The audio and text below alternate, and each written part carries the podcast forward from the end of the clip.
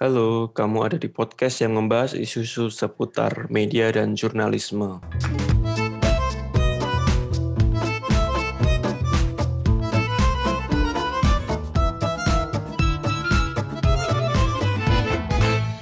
Di episode kali ini, saya tidak akan mengundang narasumber sama seperti episode pertama awal apa awal tahun baru kemarin di bulan Januari ini saya uh, masih akan monolog yang membahas beberapa isu-isu yang menurut saya menarik begitu baru nanti mungkin di uh, Februari baru akan mengundang narasumber lagi. Nah, di episode kali ini ada beberapa uh, request dari beberapa teman begitu yang minta saya untuk membahas tentang pemberitaan media mengenai kecelakaan pesawat uh, Sriwijaya Air uh, beberapa hari yang lalu. Karena kalau uh, melihat uh, respon di media sosial ya di Twitter, di Facebook banyak orang yang kemudian apa ya uh, mengutuk atau mencaci berbagai pemberitaan mengenai ya tragedi yang uh, uh, menjatuhkan sekitar menewaskan sekitar 62 korban jiwa ya.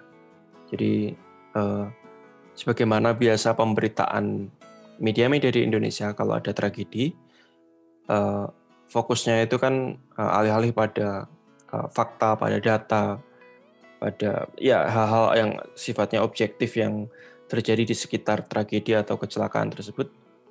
Banyak pemberitaan yang lebih eh, fokus kayak gitu pada firasat, eh, pada perasaan keluarga korban atau kenalan korban. Atau bahkan juga orang-orang yang tidak berhubungan ya misalnya uh, artis dan seterusnya. Kalau kemarin teman-teman menyimak tentu banyak uh, statement atau pernyataan dari artis atau seleb yang sebenarnya tidak ada hubungannya dengan korban, tetapi saya nggak tahu mungkin karena pengen engagement dengan media sehingga kemudian mengeluarkan statement kayak gitu juga isu-isu mengenai hal-hal klinik yang ya sebenarnya nggak ada hubungannya sama uh, peristiwanya sendiri, tetapi lagi-lagi karena uh, banyak media yang kemudian membutuhkan cara cepat untuk mendapatkan klik tentu menggunakan hal tersebut. Nah, jadi kenapa uh, pemberitaan semacam ini masih terus saja terjadi? Sebenarnya uh, ada ada banyak cara untuk Eh, menjawab eh, pertanyaan tersebut ya. Tapi menurut saya yang pertama adalah pemberitaan sensasional khususnya dalam eh, peristiwa bencana atau tragedi seperti kecelakaan pesawat kemarin masih saja dilakukan oleh banyak media di Indonesia karena berita-berita yang sensasional tersebut yang bombastis tersebut adalah jenis berita yang paling mudah mendatangkan klik pembaca ya secara psikologis kan dalam jam-jam awal atau menit-menit awal sebuah peristiwa terjadi, apalagi yang terjadi secara mendadak gitu, tiba-tiba kita tidak uh, membayangkan sebelumnya, uh, kita publik ini kan sangat butuh informasi dengan cepat, uh, juga masih dalam kondisi yang emosional karena peristiwanya baru saja terjadi. Nah, dalam situasi tersebut pemberitaan media yang memancing emosi pembaca ya, betapapun tidak akurat, ini kan eh, apa namanya hampir pasti membuat orang ini penasaran. Karena orang penasaran butuh informasi apa yang sebenarnya terjadi, jadi tanpa pikir panjang ya klik aja gitu. Ini yang yang eh, saya kira membuat mengapa banyak pemberitaan media ini judulnya itu uh, sensasional dan bombastis. Tidak hanya judulnya sebenarnya ya, tetapi juga uh, pemberitaannya begitu. Apalagi kita di, di di era eh, media sosial yang kemudian membuat orang begitu cepat untuk mendapatkan perkembangan terbaru dari uh, berita. Dan hal ini sejauh yang saya amati ya, setiap ada tragedi seperti kecelakaan pesawat kemarin hampir dilakukan oleh berbagai media bahkan media-media yang punya reputasi jurnalistik bagus kayak gitu. Ini kelihatan dan lagi-lagi seperti saya sebutkan tadi karena kita di era media sosial ya, tidak hanya netizen, netizen saja yang punya akses terhadap apa informasi yang cepat muncul di media sosial, tetapi juga uh, media arus utama begitu. Makanya kita akan melihat bagaimana kemarin ya di menit-menit awal uh, daftar manifest penumpang itu demikian cepat menyebar dan nama-nama korban tersebar cepat sampai kemudian banyak tidak hanya netizen saya kira konteks pembicaraan kita uh, apa namanya yang terkait dengan media massa. Banyak media banyak jurnalis yang kemudian mencari nama-nama tersebut mencari akun media sosialnya dan kemudian memberitakan eh, apa namanya konten dari akun media sosial korban. Biasanya terkait dengan ya konten terakhir yang diposting oleh uh, korban begitu. Ya saya kira pemberitaan semacam ini dampaknya mungkin tidak dalam waktu pendek ya. Mungkin orang bisa mencaci uh, dan media juga akan terus mengulanginya kayak gitu. Tapi dalam waktu panjang saya kira efek yang terburuk dari pemberitaan sensasional semacam ini yang saya sebut near empati kayak gitu membuat publik kemudian bisa jadi antipati dan apa pelan-pelan menjadi tidak percaya dengan media kayak gitu karena dalam tragedi saja yang kemudian mestinya setidaknya ada empati, uh, ada pemberitaan yang kemudian melakukan saya sebut mengeksploitasi gitu. Saya masih ingat kemarin ada ada media ya, uh, saya sempat posting di Twitter yang bahkan di uh, satu atau dua jam setelah kabar pesawat ini pesawat Sriwijaya Air ini kecelakaan, kemudian menulis berita tentang lokasi kecelakaan, tetapi dari perspektif pariwisata. Jadi pesona pulau apa pulau Lancang atau pulau Laki dan seterusnya yang tidak ada hubungannya sebenarnya dengan kecelakaannya. Ya saya kira ini kan nir empati begitu. Ini masih di menit-menit awal, kemudian diberitakan yang tidak berhubungan sama sekali dan tujuannya tentu tadi klik tadi kayak gitu.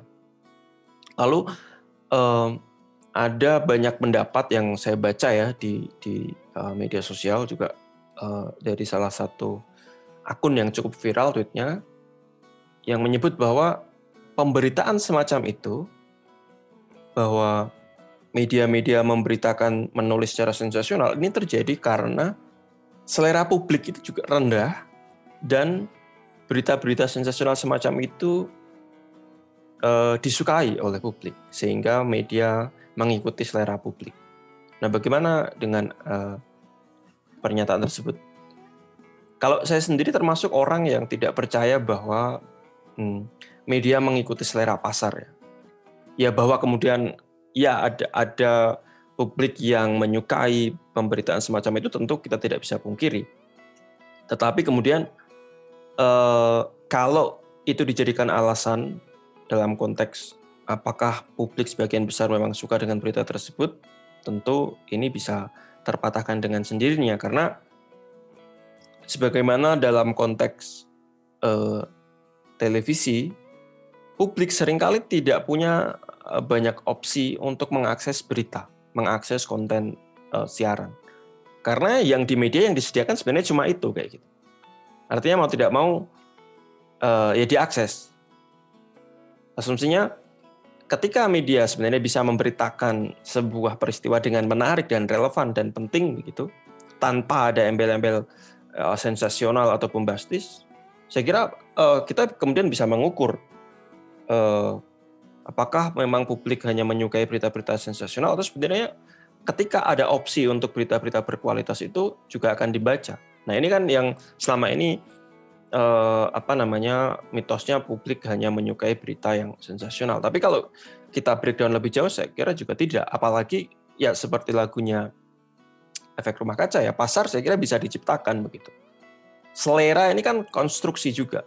Media bisa memilih untuk membuat berita yang yang yang yang yang relevan secara kualitas baik dan tetap menarik minat pembaca. Nah, tetapi kenapa itu tidak dilakukan? Saya kira ini untuk mencoba mensimplifikasi problem yang kompleks ya. Saya kira ya karena itu terjadi karena untuk membuat berita-berita yang berkualitas, yang relevan dan penting itu butuh investasi dan kerja keras, butuh biaya banyak begitu.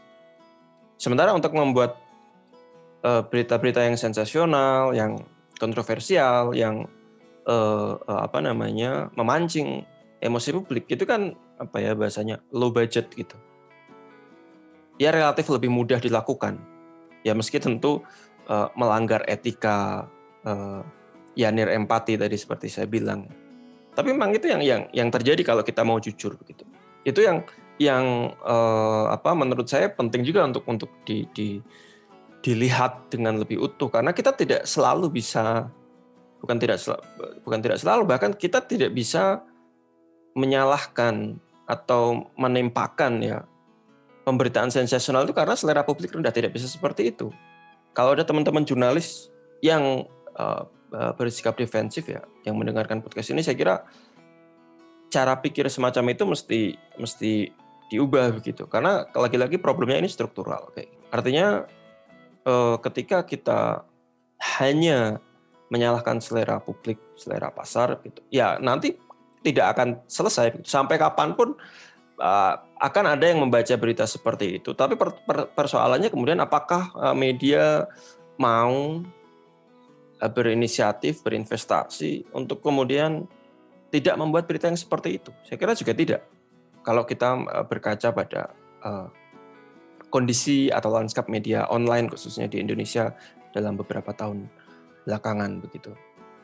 Nah selain soal selera publik, saya ingin meng-highlight juga terkait dengan kemarin saya sempat nge-tweet begitu bahwa dalam kasus-kasus semacam ini banyak uh, wartawan yang uh, defensif begitu dengan menyalahkan publik dan bersandar pada argumen bahwa ya untuk tetap hidup media harus bertahan atau berharap pada traffic yang traffic ini bisa dicari dengan pemberitaan semacam itu. Nah ini saya kira juga tidak bagus juga ya uh, sikap defensif dan dalam beberapa hal anti kritik ya. Saya menyebut anti kritik sebenarnya tidak hanya merespon beberapa uh, tweet gitu, tetapi juga pengalaman saya selama ya hampir 8-10 tahun menggeluti uh, apa dunia penelitian media ya media media watch kayak gitu.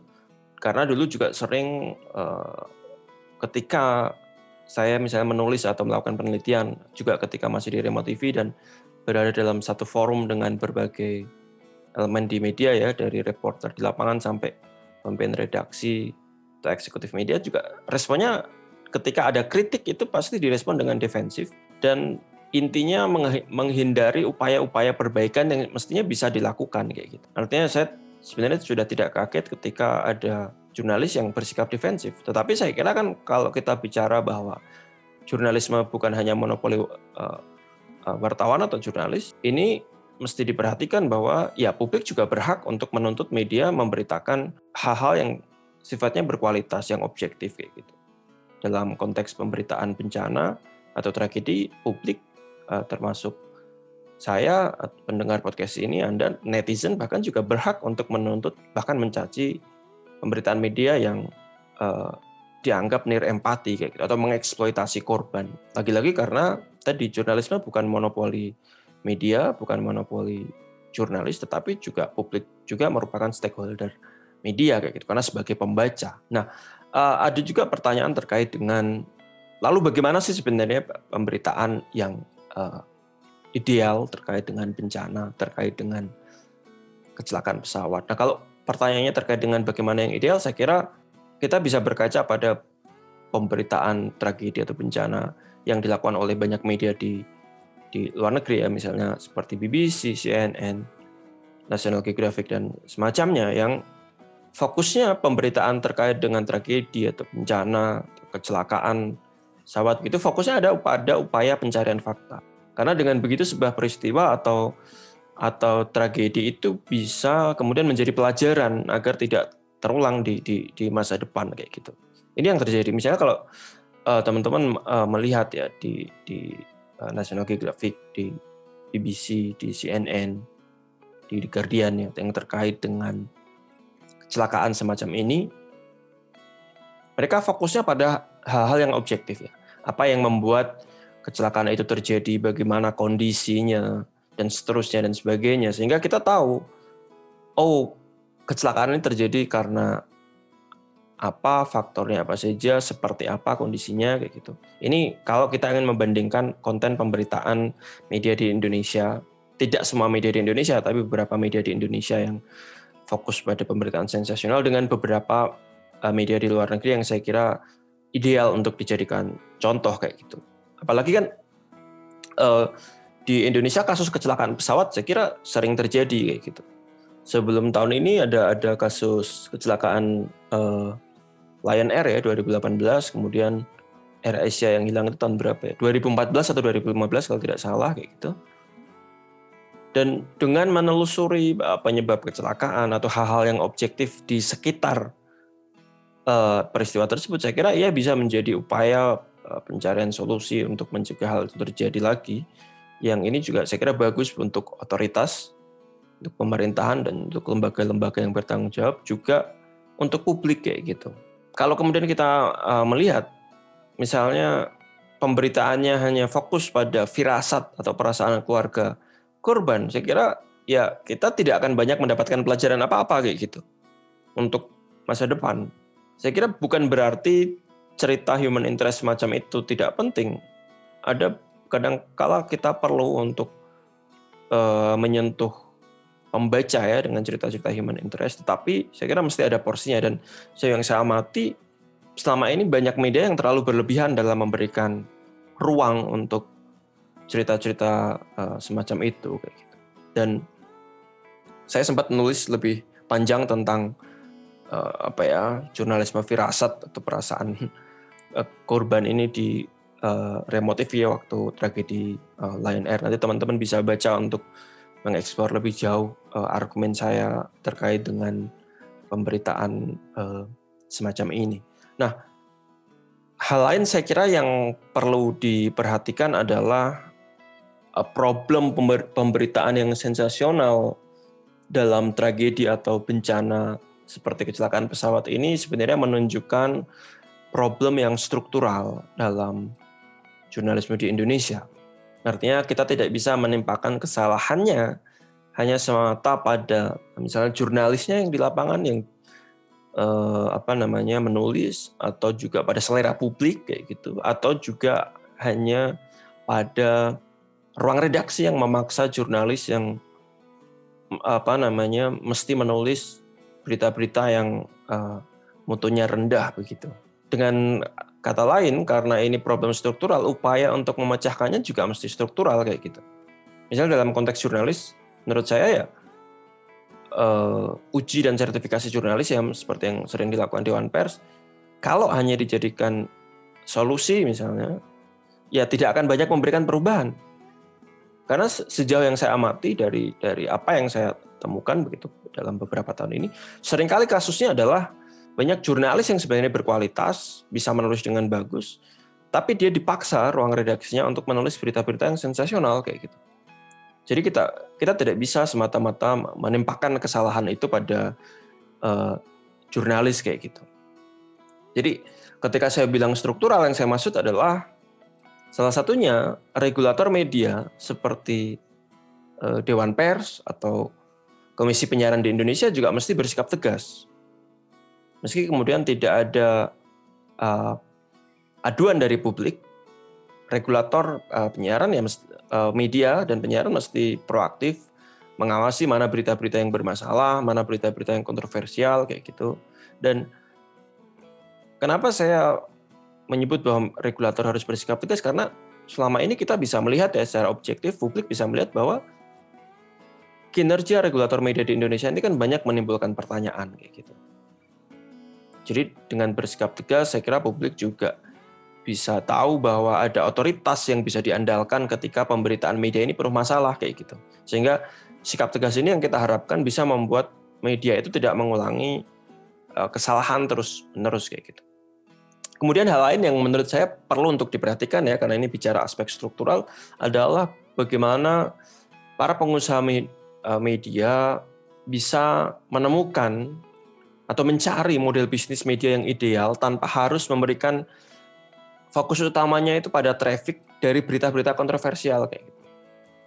Ini kan yang sering terjadi saya kira ya dan ini tidak hanya di pemberitaan yang sensasional tapi juga lanskap media secara umum ketika traffic menjadi satu-satunya acuan uh, dan cara mencarinya adalah dengan menulis pemberitaan yang uh, mutunya rendah dan seterusnya kayak gitu. Dan lagi-lagi yang seperti saya sampaikan tadi, pemberitaan sensasional ini digunakan sebagai cara atau strategi ya karena ia relatif mudah dilakukan dan cepat mendatangkan klik ya yang yang tentu dikonversi sebagai keuntungan gitu. Dan pola pikir semacam ini yang saya kira mesti mesti diubah dan tentu menjadi tantangan ya karena dalam jangka panjang kalau ini terus terjadi menurut saya ya dia bisa merusak kualitas jurnalisme itu sendiri di Indonesia kayak gitu.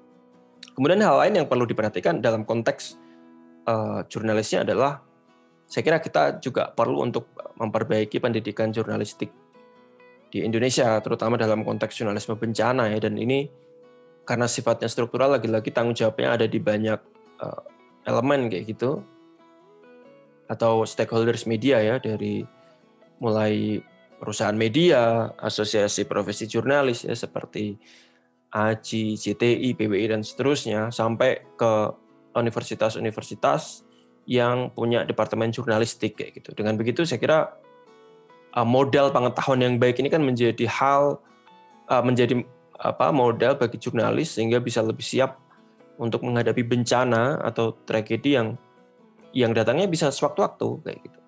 Kalaupun bukan kecelakaan pesawat misalnya karena kita tinggal di Indonesia yang banyak bencana alam, tentu ini penting untuk diperhatikan lebih jauh. Gitu. Jangan sampai kemudian ya mengutip judul bukunya Ahmad Arif ya jangan sampai kemudian jurnalisme bencana ini menjadi bencana jurnalisme itu sendiri kayak gitu. Itu yang uh, penting untuk untuk untuk untuk diperhatikan. Kemudian hal yang uh, lain yang yang terakhir saya kira yang perlu diperhatikan adalah uh, publik saya kira juga uh, punya peran kayak gitu. Uh, sudah waktunya kita tidak memberikan ruang bagi berita-berita yang bermasalah dan sensasional. Selain tidak membacanya, saya kira peran yang bisa kita lakukan adalah dengan memberikan dukungan kepada media-media yang berkualitas. Karena dukungan ini misalnya seperti berlangganan ya, media-media berkualitas, karena dia akan membantu media untuk tetap bertahan dan tidak tergoda untuk menulis berita-berita yang uh, sensasional kayak gitu. Karena saya kira kita sepakat bahwa jurnalisme yang berkualitas itu butuh biaya kayak gitu meski di Indonesia kultur eh, apa dukungan atau berlangganan semacam ini belum kuat, saya kira saya optimis bahwa ke depan dukungan terhadap media-media yang berkualitas ini akan semakin uh, tinggi kayak gitu. Saya kira uh, itu untuk episode kali ini uh, tentang pemberitaan media di Indonesia mengenai tragedi atau bencana seperti kecelakaan uh, pesawat Sriwijaya Air uh, kemarin. Teman-teman kalau ada uh, masukan, saran juga kritik bisa langsung uh, mention saya di Twitter atau Instagram uh, at wisnu underscore uh, prastia. Terima kasih. Uh, jangan lupa pakai masker kalau keluar rumah dan kalau tidak perlu keluar rumah, uh, stay uh, di rumah saja karena pandemi masih terus memburuk ya saya kira dan kita belum tahu kapan akan selesai. Kita ketemu lagi di episode-episode selanjutnya. Ciao.